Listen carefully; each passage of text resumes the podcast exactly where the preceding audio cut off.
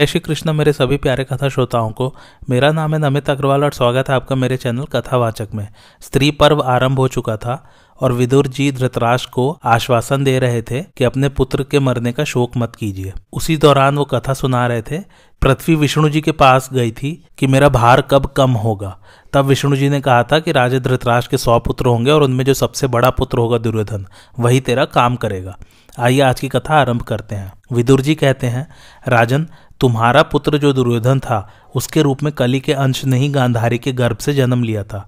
इसी से वह ऐसा असहनशील, चंचल, क्रोधी और कूटनीति से काम लेने वाला था। दैव योग से उसके भाई भी ऐसे ही उत्पन्न हुए और मामा शकुनी तथा परम मित्र कर्ण भी ऐसे ही मिल गए। ये सब पृथ्वी का भार उतारने के लिए ही एक साथ उत्पन्न हुए थे। जैसा राजा होता है, वैसी ही उसकी प्रजा भी होती है। यदि स्वामी धार्मिक हो तो अधर्मी सेवक भी धार्मिक बन जाते हैं। सेवकों की प्रवृत्ति स्वामी के गुण दोषों के अनुसार होती है, इसमें संदेह नहीं।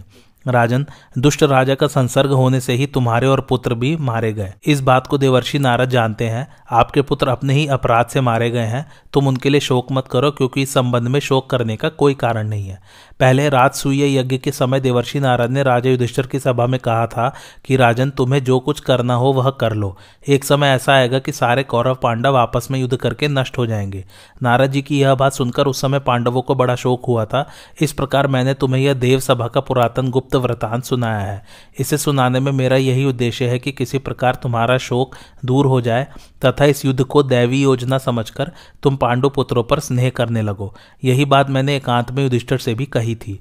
इसी से उन्होंने कौरवों के साथ युद्ध रोकने का इतना प्रयत्न किया था। परंतु दैव बड़ा प्रबल है। इस जगत के चराचर प्राणियों के साथ काल का जो संबंध है, उसे कोई टाल नहीं सकता। धृतराज ने कुछ देर विचार किया, इसके बाद वे बोले, अब आपका यह उपदेश सुनकर मैं प्राण धारण करता हुआ यथासंभव शोक न करने का प्रयत्न करूँगा। उसके पश्चात राजा धृतराज ने रथ जोतने की आज्ञा देकर कहा, गांधारी को और भरत वंश की सब स्त्रियों को जल्दी ही ले आओ, तथा वधु कुंती को साथ लेकर वहाँ जो दूसरी स्त्रियाँ हों, उन्हें भी बुला लो। धर्मज्ञ विदुर जी से ऐसा कहकर वे रथ पर सवार हुए। उस समय भी शोक के कारण वे संज्ञा शून्य से हो रहे थे। गांधारी का भी पुत्र शोक के कारण बुरा हाल था। पति की आज्ञा पाकर वह कुंती तथा दूसरी स्त्रियों के साथ उनके पास आई। वहाँ पहुंचकर वे सब अत्यंत शोकातुर होकर एक दूसरी से विदा लेकर वहाँ आई और बड़े ज़ोर से विलाप करने लगी। इस आर्तनाद ने विदुर जी को यद्यपि उनसे भी अधिक शोकाकुल कर दिया था तो भी उन्होंने उन्हें धीरज बंधाया और सब स्त्रियों को रथ पर चढ़ाकर नगर से बाहर आए। अब तो कुरुवंशियों के सभी घरों में कोलाहल मच गया। तथा बूढ़े से लेकर बालक तक सभी शोकाकुल हो गए। जिन स्त्रियों पर पहले कभी देवताओं की दृष्टि भी नहीं पड़ी थी, अब पतियों के मारे जाने पर वे सामान्य पुरुषों के भी सामने आ गई। उन्होंने बाल खोल दिए थे, आभूषण उतार डाले थे तथा केवल एक साड़ी पहने वे अनाथा सी होकर रणभूमि की ओर जा रही थी।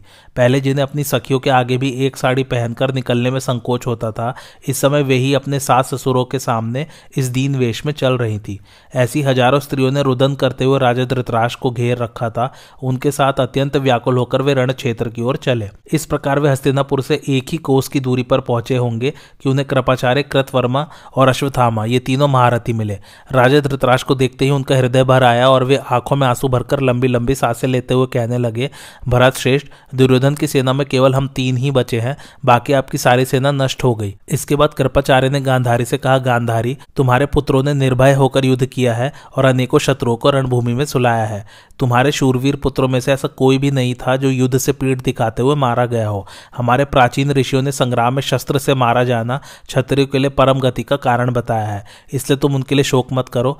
एक बात और है, उनके शत्रु पांडव लोग चैन से सो रहे हैं, ऐसी बात भी नहीं है। अश्वत्थामा आदि हम तीन महारथियों ने जो काम किया है, वह भी सुन लो।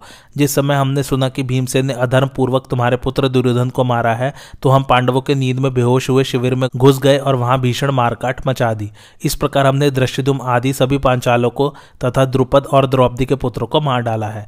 इस तरह तुम्हारे पुत्र के शत्रु का संहार करके हम भागे जा रहे हैं, क्योंकि हम तीन ही पांडवों के सामने संग्राम में नहीं ठहर सकेंगे। पांडव बड़े शूरवीर और महान धनुर्धर हैं। इस समय अपने पुत्रों की मृत्यु का समाचार पाकर वे क्रोध में भरकर हमारे पैरों के चिन्ह देखते हुए इस बैर का बदला चुकाने के लिए बड़ी तेज़ी से हमारा पीछा करेंगे। उन सबका संहार करके अब हमारी यह हिम्मत नहीं है कि पांडवों का सामना कर सकें। राजा धृतराज से ऐसा कहकर कृपाचार्य कृतवर्मा और अश्वत्थामा। तीनों ने बड़ी तेज़ी से गंगा जी की ओर अपने घोड़े बढ़ाए। कुछ दूर निकल जाने पर ये तीनों महारथी आपस में सलाह करके अलग अलग रास्तों से चले गए। कृपाचार्य हस्तिनापुर को चल दिए। कृतवर्मा अपने देश की ओर चला गया और अश्वत्थामा ने व्यासाश्रम की राह ली। इस प्रकार महात्मा पांडव का अपराध करने के कारण भयभीत होकर वे तीनों वीर एक दूसरे की ओर देखते हुए भिन्न भिन्न स्थानों को चले गए। इसके कुछ ही देर बाद पांडवों ने अश्वत्थामा के पास पहुंचकर उसे अपने पराक्रम से संग्राम में परास्त किया था। इधर महाराज युधिष्ठर ने सुना कि हमारे बूढ़े ताऊजी संग्राम में मरे हुए वीरों का अंत्येष्टि कर्म कराने के लिए हस्तिनापुर से चल दिए हैं, तब वे शोकाकुल धृतराज के पास अपने भाइयों को लेकर चले। इस समय श्रीकृष्ण सात्यकी और युयुत्सु भी उनके साथ हो लिए, तथा पांचाल महिलाओं के साथ द्रौपदी ने भी उनका अनुसरण किया। गंगा तट पर पहुंचकर राजा युधिष्ठर ने कुर्री की तरफ़ विलाप करती हुई स्त्रियों के अनेकों युद्ध देखे। वहाँ हाथ उठाकर आर्थ स्वर से रोती हुई हज़ारों स्त्रियों ने उन्हें चारों ओर से घेर लिया। वे कहने लगी, राजन, आज आपकी धर्मज्ञता और दयालुता कहाँ चली गई, जो इस तरह अपने चाचा, ताऊ, भाई, गुरु, पुत्र और मित्रों को भी मार डाला। इन सबको और अभिमन्यु तथा द्रौपदी के पुत्रों को भी खोकर अब आप इस राज्य को लेकर क्या करेंगे? इस प्रकार रोती हुई उन सब स्त्रियों को पार करके महाराज युधिष्ठर अपने ज्येष्ठ पितृव्य राजा धृतराज के पास पहुँचे और उनके चरणों में प्रणाम किया। महाराज पुत्र शोक से अत्यंत व्याकुल थे। उन्होंने उदास चित्त से युधिष्ठर को गले लगाया, फिर उनका चित्त एकदम कठोर हो गया और वे अग्नि के समान भीम को भस्म कर डालने का विचार करने लगे। श्री कृष्ण पहले ही उनका अभिप्राय ताड़ गए थे, इसलिए उन्होंने भीमसेन को हाथों से पकड़कर रोक लिया। और भीम की एक लोहे की मूर्ति आगे कर दी। राजे धृतराज बड़े बली थे। उन्होंने लोहे के भीम को ही सच्चा भीमसेन समझकर अपनी भुजाओं से दबोचकर तोड़ डाला। धृतराष्ट्र में दस हज़ार हाथियों का बल था, इसलिए उन्होंने लोहे के भीम को तोड़ तो डाला, परंतु इससे उनकी छाती पर बहुत दबाव पड़ने से उनके मुँह से खून निकलने लगा और वे खून में लथपथ होकर पृथ्वी पर गिर गए। उस समय संजय ने उन्हें थामकर शांत किया। क्रोध शांत होते ही वे अत्यंत शोकाकुल हुए और हा भीम हा भीम कहकर रोने लगे। जब श्री कृष्ण ने देखा कि अब इनका क्रोध उतर गया है और भीमसेन का वध कर डालने की आशंका से ये बहुत व्याकुल हो रहे हैं तो उन्होंने कहा, राजन, आप शोक न करें, आपके हाथ से भीमसेन का वध नहीं हुआ है। यह तो उनकी लोहे की मूर्ति ही है, इसी को आपने कुचल डाला है। आपको क्रोध के वशीभूत देखकर मैंने भीमसेन को आपके पास जाने से रोक लिया था। जिस प्रकार काल के पास पहुंचकर कोई जीता नहीं बच सकता, उसी प्रकार आपकी भुजाओं के बीच में पड़कर किसी के प्राण नहीं बच सकते। यही सोचकर आपके पुत्र ने भीमसेन की जो लोहे की मूर्ति बनवा रखी थी, वही मैंने आपके आगे कर दी थी। पुत्र शोक की आग ने आपके मन को धर्म से विचलित कर दिया है, इसी से आपको भीमसेन का वध करने की इच्छा हुई थी। किंतु आपके लिए यह उचित नहीं है कि आप भीम का वध करें, अतः हमने सर्वत्र शांति स्थापित करने के उद्देश्य से जो कुछ किया है, उसका आप भी अनुमोदन करें, मन को व्यर्थ शोकाकुल न करें। राजन, इस आपत्ति में तो आप अपने ही अपराध से पड़े हैं, फिर भीमसेन पर क्रोध क्यों करते हैं? दुर्योधन ने ईर्ष्यावश द्रौपदी को सभा में बुलवाया था। उस बैर का बदला लेने के लिए ही तो भीमसेन ने उसे मारा है। आप अपने और अपने दुष्ट पुत्र के अपराधों की ओर तो देखिए, आप ही ने तो निर्दोष पांडवों को राज्य से निकलवाया था। राजन, इस प्रकार श्री कृष्ण ने जब साफ़ साफ़ सब बातें कही तो राजा धृतराज कहने लगे, माधव, तुम जैसा कहते हो, वह सब ठीक है। यह अच्छा ही हुआ कि तुम्हारे रोक लेने से भीमसेन मेरी भुजाओं के बीच में नहीं आया। अब मैं स्वस्थ हूँ, मेरा क्रोध शांत हो गया है, और मैं पांडु के शूरवीर मध्यम पुत्र को देखना चाहता हूँ। मेरे सब पुत्र और प्रधान प्रधान राजा लोग तो मारे गए। अब तो मेरी शांति और प्रीति के आश्रय ये पांडु पुत्र ही। है ऐसा कहकर उन्होंने भीम, अर्जुन और नकुल सहदेव सभी को रोते रोते गले लगाया और तुम्हारा कल्याण हो ऐसा कहकर आशीर्वाद दिया। इसके बाद उनके आगे लेकर सब पांडव श्री कृष्ण के साथ गांधारी के पास आए। पांडवों के प्रति गांधारी के मन में पाप है। इस बात को महर्षि व्यास पहले ही ताड़ गए थे, इसलिए वे बड़ी तेज़ी से वहाँ पहुँचे। वे दिव्य दृष्टि से और अपने मन की एकाग्रता से सभी प्राणियों का आंतरिक भाव समझ लेते थे। इसलिए गांधारी के पास जाकर उससे कहने लगे, गांधारी, तुम पांडु पुत्र युधिष्ठर पर क्रोध मत करो, शांत हो जाओ। तुम जो बात मुँह से निकालना चाहती हो, उसे रोक लो और मेरी बात पर ध्यान दो। गत अठारह दिनों में तुम्हारा विजयाभिलाषी पुत्र नित्य ही तुमसे यह प्रार्थना करता था कि मैं शत्रुओं के साथ संग्राम करने के लिए जा रहा हूँ। माता जी मेरे कल्याण के लिए आप मुझे आशीर्वाद दीजिए। उसके इस प्रकार प्रार्थना करने पर तुम हर बार यही कहती थी कि जहाँ धर्म है वहीं विजय है। इस प्रकार पहले तुम्हारे मुँह से जो सच्ची बात निकलती थी, वह मुझे याद आती है। इस समय पांडवों ने विजय पाई है और इसमें संदेह नहीं कि युधिष्ठर ही अधिक धर्मनिष्ठ भी हैं। तुम तो सदा से ही बड़ी क्षमावती हो, फिर इस समय तुमने क्षमा को क्यों छोड़ दिया है? अतः तुम अपने क्रोध को शांत करो। तुम सत्य भाषण करने वाली हो, तुम्हारा ऐसा आचरण नहीं होना चाहिए। गांधारी ने कहा, भगवान, पांडवों के प्रति मेरा कोई दुर्भाव नहीं है और न मैं इनका नाश ही चाहती हूँ। किंतु पुत्र शोक के कारण मेरा मन ज़बरदस्ती व्याकुल सा हो रहा है। इस कुंती पुत्रों की रक्षा करना जैसा कुंती का कर्तव्य है, वैसा ही मेरा भी है, और जैसा यह मेरा कर्तव्य है, वैसा ही महाराज का भी है। यह कौरवों का संहार तो दुर्योधन, शकुनी, कर्ण और दुशासन के अपराध से ही हुआ है। इसमें अर्जुन, भीम, नकुल, सहदेव या युधिष्ठर का कोई भी दोष नहीं है। कौरवों ने अभिमान में भरकर युद्ध किया और वे अपने दूसरे साथियों के सहित आपस में ही लड़ मरे। किंतु साहसी भीम ने दुर्योधन को गदा युद्ध के लिए बुलाकर फिर श्रीकृष्ण के सामने ही उसकी नाभि के नीचे गदा की चोट की इस अनुचित कार्य ने ही मेरे क्रोध को भड़का दिया है। धर्मज्ञ महापुरुषों ने जिसे धर्म कहा है, उसे क्या शूरवीर अपने प्राणों के लोभ से भी रणभूमि में छोड़ सकते हैं? गांधारी की यह बात सुनकर भीमसेन ने बहुत डरते डरते उससे विनय पूर्वक कहा माता जी यह धर्म हो अथवा अधर्म, मैंने तो डरकर अपनी रक्षा के लिए ही ऐसा किया था, सो अब आप क्षमा करें। आपके उस महाबली पुत्र को धर्म युद्ध में तो कोई भी नहीं मार सकता था, किंतु पहले उसने भी तो अधर्म से ही राजा युधिष्ठर को जीता था और हमें बार बार तंग किया था। इस समय भी मुझे डर था कि कहीं दुर्योधन गदा युद्ध में मुझे मार न डाले, इसी से मैंने यह काम कर डाला।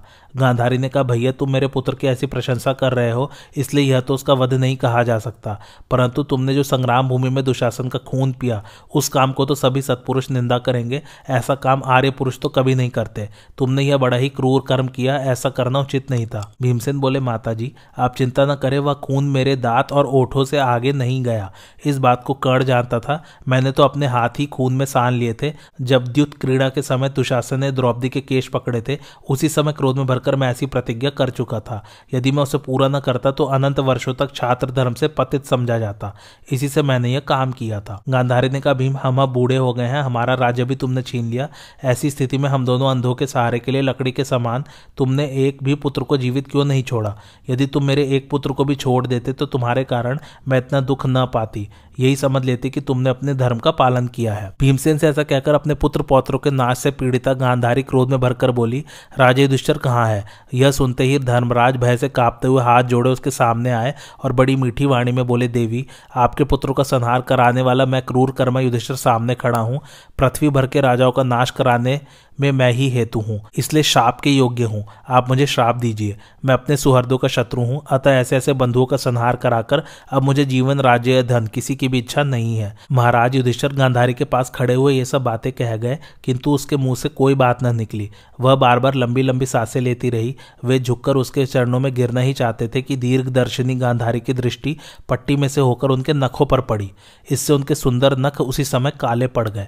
यह देखते ही अर्जुन तो श्रीकृष्ण के पीछे खिसक गए तथा और भाई भी इधर उधर छिपने लगे। उन्हें इस प्रकार कसमसाते देखकर गांधारी का क्रोध ठंडा पड़ गया और उसने माता के समान उन्हें धीरज दिया। फिर उसकी आज्ञा पाकर वे अपनी माता कुंती के पास गए। कुंती ने अपने पुत्रों को बहुत दिनों पर देखा था, इसलिए उनके कष्टों का स्मरण करके उसका हृदय भर आया और वह अंचल से मुख ढाककर आँसू बहाने लगी। उसके साथ पांडवों की आँखों में भी आँसू आ गए। उसने प्रत्येक पुत्र के अंगों पर बार बार हाथ फेर कर देखा। सभी के शरीर शस्त्रों की चोटों से घायल हो रहे थे। पुत्रहीना द्रौपदी को देखकर तो उसे बड़ा ही अनुताप हुआ। उसने देखा कि पांचाल कुमारी पृथ्वी पर पड़ी पड़ी रो रही है। द्रौपदी कह रही थी, आर्य, अभिमन्यु के सहित आज आपके सभी पौत्र कहाँ चले गए? अब जब मेरे बच्चे ही नहीं बचे तो मैं राज्य को लेकर क्या करूँगी? तब कुंती ने उसे धैर्य बंधाया। इसके बाद वह शोकाकुला द्रौपदी को उठाकर अपने साथ ले गांधारी के पास आई। उसके साथ ही सब पांडव भी वहाँ पहुँचे। तब गांधारी ने बहु द्रौपदी और यशस्वनी कुंती से कहा, बेटी, इस प्रकार शोकाकुल मत हो। मेरी ओर तो देख, मुझ पर कैसा दुख का पहाड़ टूट पड़ा है। मैं तो इस लोक संहार को समय के उलटफेर से हुआ ही समझती हूँ।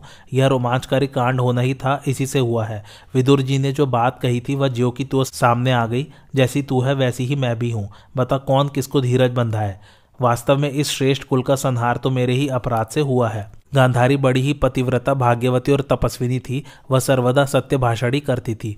महर्षि व्यास के वर से उसे दिव्य दृष्टि प्राप्त हो गई थी। उसके प्रभाव से उसे दूर ही से कौरवों की संहार भूमि दिखाई दे रही थी। उसे देखकर वह तरह तरह से विलाप करने लगी। बहुत दूर होने पर भी उसे वह रण क्षेत्र पास ही सा जान पड़ता था।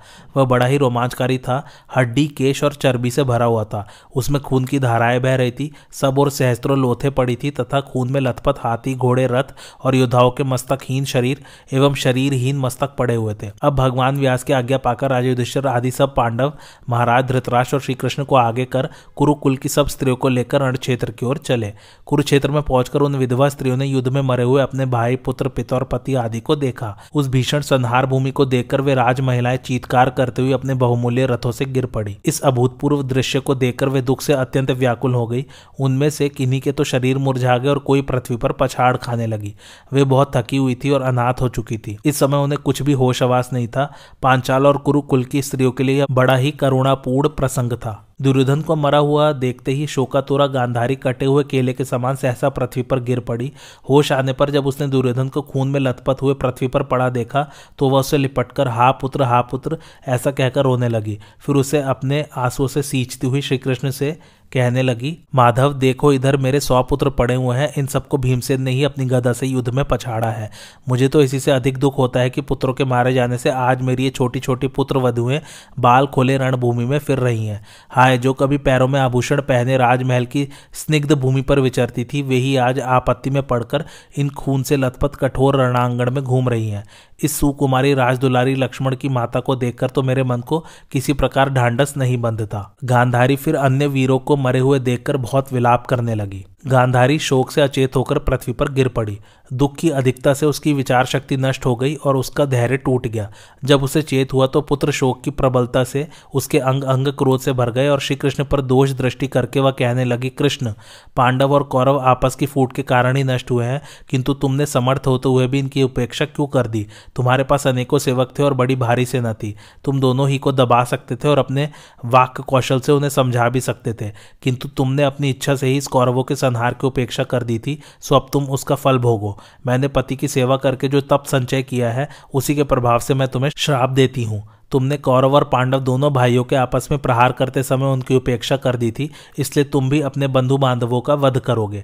आज से छत्तीसवें वर्ष तुम भी बंधु बांधव मंत्री और पुत्रों का नाश हो जाने पर एक साधारण कारण से अनाथ की तरह मारे जाओगे।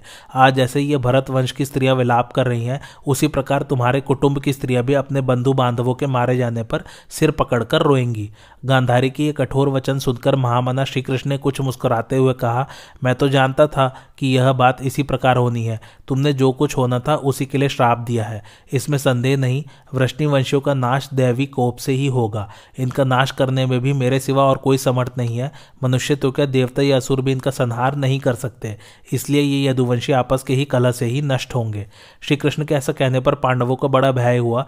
वे अत्यंत व्याकुल हो गए और उन्हें अपने जीवन की भी आशा नहीं रही। श्री कृष्ण कहने लगे, गांधारी, उठो उठो, मन में शोक मत करो। इन कौरवों का संहार तो तुम्हारे ही अपराध से हुआ है। तुम अपने दुष्ट पुत्र को भी बड़ा साधु समझती थी, जो बड़ा ही निठुर, व्यर्थ, बैर बांधने वाला और बड़े बूढ़ों की आज्ञा का भी उल्लंघन करने वाला था, उसी दुर्योधन को तुमने सिर पर चढ़ा रखा था। फिर अपने किए हुए अपराध को तुम मेरे माथे क्यों मरती हो? श्री कृष्ण की यह अप्रिय वचन सुनकर गांधारी चुप रह गई। फिर धर्म को जानने वाले राजर्षि धृतराज ने अपने अज्ञान जनित मोह को दबाकर धर्मराज युधिष्ठर से पूछा, युधिष्ठर, इस युद्ध में जो सेना मारी गई है, उसके परिमाण का तुम्हें पता हो तो हमें बताओ।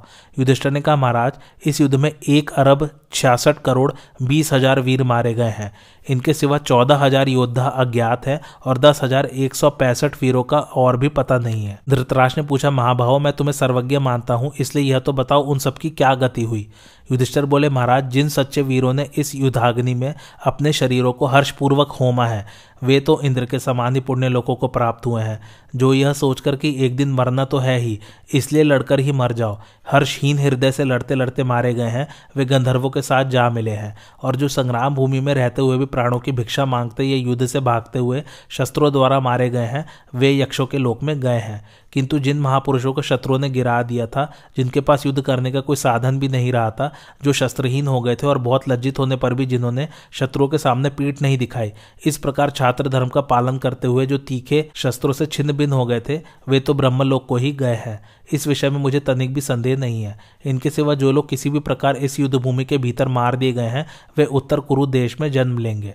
धृतराज ने पूछा, बेटा, तुम्हें ऐसा कौन सा ज्ञान बल प्राप्त है जिससे इन बातों को तुम सिद्धों के समान देख रहे हो? यदि मेरे सुनने योग्य हो तो मुझे बताओ। युधिष्ठर बोले, पिछले दिनों में आपकी आगे से वन में विचरते समय जब मैं तीर्थ यात्रा कर रहा था, उस समय मुझे देवर्षि लोमश जी के दर्शन हुए थे। उन्हीं से मुझे यह अनुस्मृति प्राप्त हुई थी और उससे भी पहले ज्ञान योग के प्रभाव से मुझे दिव्य दृष्टि प्राप्त हो गई थी।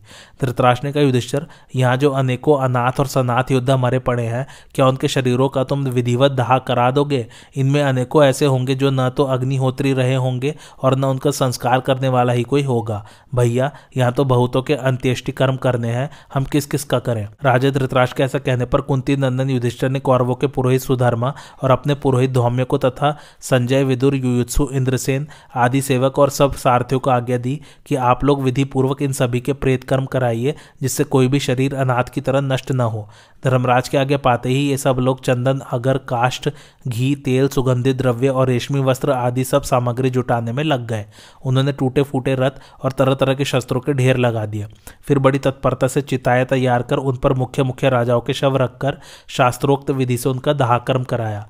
राजा दुर्योधन, उसके निन्यानवे भाई, राजा शल्य, शल, भूरिश्रवा, जयद्रथ, अभिमन्यु, दुशासन के पुत्र, लक्ष्मण दृष्टकेतु ब्रहंत सोमदत्त, सैकड़ों संजय वीर राजा क्षेमधनवा विराट, द्रुपद, शिखंडी, दृष्टिदुम, युधामन्यु, उत्तमौजा कौशलराज द्रौपदी के पुत्र, शकुनी, अचल, वृषक, भगदत्त, कर्ण कर्ण के पुत्र केकय राज त्रिगर्त राज, घटोत्कच अलम्बुश और जलसंध। इन सब का तथा और भी हज़ारों राजाओं का उन्होंने घृत की धाराओं से प्रज्वलित हुई अग्नि में दहा कराया। किन्हीं किन्हीं के लिए श्राद्ध कर्म भी कराए गए, किन्हीं के लिए सामगान कराया गया और किन्हीं के लिए उनके संबंधियों को बहुत शोक भी हुआ। उस रात्रि में सामगान की ध्वनि और स्त्रियों के रुदन से सभी जीवों को बड़ा कष्ट हुआ। इसके बाद वहाँ अनेकों देशों से आए हुए जो अनाथ लोग मारे गए थे, उन सबकी हज़ारों ढेरिया कराकर उन्हें विदुर जी ने घी में भीगी हुई लकड़ियों से जलवा दिया। इस प्रकार सब राजाओं का दाहकर्म करके कुरुराज युधिष्ठर महाराज धृतराज को लेकर गंगा जी की ओर चले। सब लोग साधु जन सेवित पुण्य तोया भागीरथी के तट पर पहुँचे। वहाँ उन्होंने अपने आभूषण और दुपट्टे उतार दिए। फिर कुरुकुल की स्त्रियों ने अत्यंत दुखित होकर रोते रोते अपने पुत्र और पतियों को जलांजलि दी तथा धर्म विधि को जानने वाले पुरुषों ने भी अपने सुहर्दों को जलदान किया।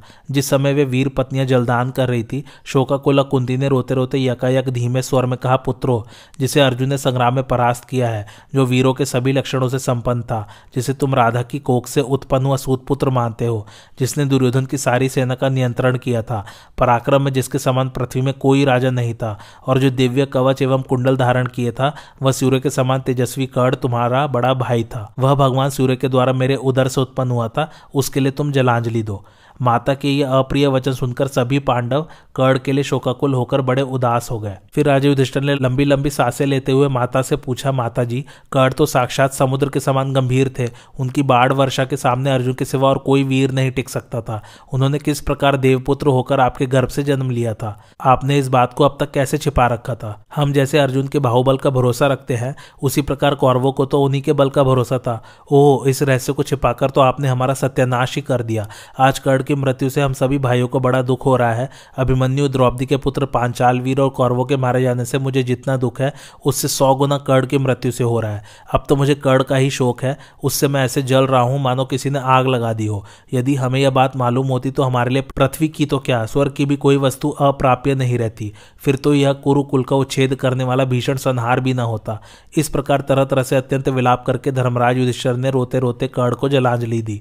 उस समय वहाँ सहसा सभी स्त्रियाँ रो पड़ी। इसके बाद कुरुराज युधिष्ठर ने भ्रात प्रेमवश कर्ण की सब स्त्रियों को वहाँ बुलवाया और उनको साथ लेकर शास्त्र विधि से कर्ण का प्रेत कर्म किया। फिर वे कहने लगे, मैं बड़ा पापी हूँ। मैंने न जानने के कारण ही अपने बड़े भाई का वध करा दिया। अतः उनकी पत्नियों के हृदय में मेरे प्रति कोई छिपा हुआ द्वेष हो तो वह दूर हो जाना चाहिए। ऐसा कहकर वे विकल चित्त से गंगा जी से बाहर निकले और अपने सब भाइयों के सहित तट पर आए। स्त्री पर्व यहीं समाप्त होता है। अब अगला पर्व आरंभ होगा, जो कि है शांति पर्व। अपने समस्त सुहर्दों को जलांजलि देने के पश्चात पांडव, विदुर, धृतराज तथा भरत वंश की संपूर्ण स्त्रियाँ आत्मशुद्धि के लिए एक मास तक नगर से बाहर गंगा तट पर टिकी रही। उस समय धर्मपुत्र राजे के पास बहुत से सिद्ध महात्मा तथा ब्रह्मर्षि पधारे। उनमें द्वापायन व्यास नारद, देवल, देवस्थान कण्व तथा इन सबके शिष्य भी थे। सबसे पहले नाराज़ ने व्यास आदि मुनियों से वार्तालाप करके राजे दुष्कर के प्रति इस प्रकार कहा, राजन, आपने अपने बाहुबल तथा भगवान श्री कृष्ण की कृपा से इस संपूर्ण पृथ्वी पर धर्मपूर्वक विजय पाई है। सौभाग्य की बात है कि आप इस भयंकर संग्राम से जीते जागते बच गए। अब क्षत्रिय धर्म के पालन में तत्पर रहते हुए आप प्रसन्न तो है ना? इस राजे लक्ष्मी को पाकर आपको कोई शोक तो नहीं सताता? युधिष्ठर ने कहा, मुनिवर, भगवान श्री कृष्ण के आश्रय, ब्राह्मणों की कृपा तथा भीम और अर्जुन के बल से मैंने संपूर्ण पृथ्वी पर विजय तो पा ली, परंतु मेरे हृदय में प्रतिदिन यह एक महान दुख बना रहता है कि मैंने लोभवश अपने कुल का संहार करा दिया।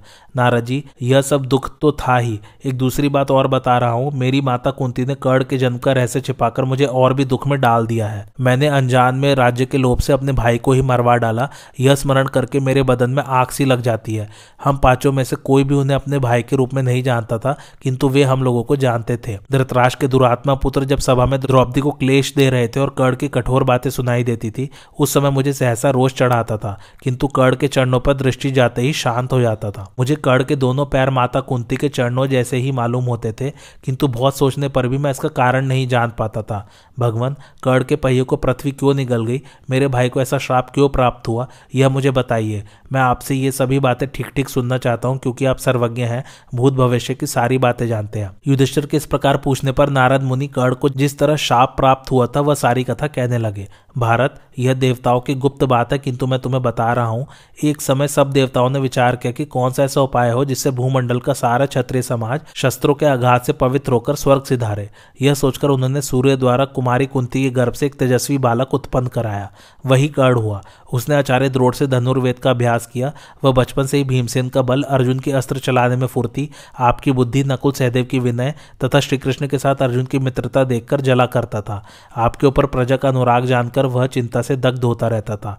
इसलिए उसने बाल्यकाल में ही राजा दुर्योधन से मित्रता कर ली। धनंजय का धनुर्विद्या में अधिक पराक्रम देखकर एक दिन कर्ण ने द्रोणाचार्य से एकांत में कहा, गुरुदेव, मैं ब्रह्मास्त्र को छोड़ने और लौटाने की विद्या जानना चाहता हूँ। कर्ण की अर्जुन के साथ जो लाग डांट थी, उसे द्रोणाचार्य जानते थे। उसकी दुष्टता से भी वे अपरिचित नहीं थे, इसलिए उसकी प्रार्थना सुनकर उन्होंने कहा, कर्ण, शास्त्रोक्त विधि के अनुसार ब्रह्मचार्य व्रत का पालन करने वाला ब्राह्मण अथवा क्षत्रिय ही ब्रह्मास्त्र सीखने का अधिकारी है, दूसरा नहीं। उनके ऐसा कहने पर कर्ण ने बहुत अच्छा कहकर उनका सम्मान किया, फिर उनके आगे लेकर वह सहसा वहाँ से चल दिया। जाते जाते महेंद्र पर्वत पर पहुँचा और परशुराम जी के निकट जा भ्रघुवंशी ब्राह्मण के रूप में अपना परिचय दे, उसने गुरु बुद्धि से उन्हें सिर झुकाकर प्रणाम किया और शिष्य भाव से वह उनकी शरण में गया। परशुराम जी ने भी गोत्र आदि पूछकर उसे शिष्य के रूप में स्वीकार किया और कहा, वत्स, तुम्हारा स्वागत है, तुम प्रसन्नता पूर्वक यहाँ रहो। कर्ण महेंद्र पर्वत पर रहकर विधि पूर्वक ब्रह्मास्त्र का अभ्यास करने लगा। उस समय वहाँ उसे गंधर्व, राक्षस, यक्ष तथा देवताओं से मिलने का अवसर प्राप्त होता रहता था, इसलिए उन सबके साथ उसका बड़ा प्रेम हो गया। एक दिन की बात है, वह आश्रम के पास ही समुद्र के किनारे किनारे टहल रहा था, अकेला था और हाथों में तलवार तथा धनुष लिए हुए था। उसी समय एक वेद पाठी की गौ उधर आ निकली। मुनि अग्निहोत्र में लगे हुए थे। कर्ण ने अनजान में उसे कोई हिंसक जीव समझकर मार डाला। जब मालूम हुआ तो उसने अपने अज्ञानवश किए हुए अपराध को ब्राह्मण से जाकर कह सुनाया। ब्राह्मण देवता को प्रसन्न करने के लिए कर्ण बोला, भगवान, मैंने अनजान में आपकी यह गाय मार डाली है, इसलिए आप मुझ पर कृपा करके यह अपराध क्षमा कर दीजिए। आज की कथा यही समाप्त होती कैसे लगे आप लोगों को मेरी कथा, मुझे कमेंट करके ज़रूर बताइए। और मेरे चैनल कथावाचक को लाइक, शेयर और सब्सक्राइब ज़रूर कीजिए। थैंक्स फॉर वॉचिंग, धन्यवाद।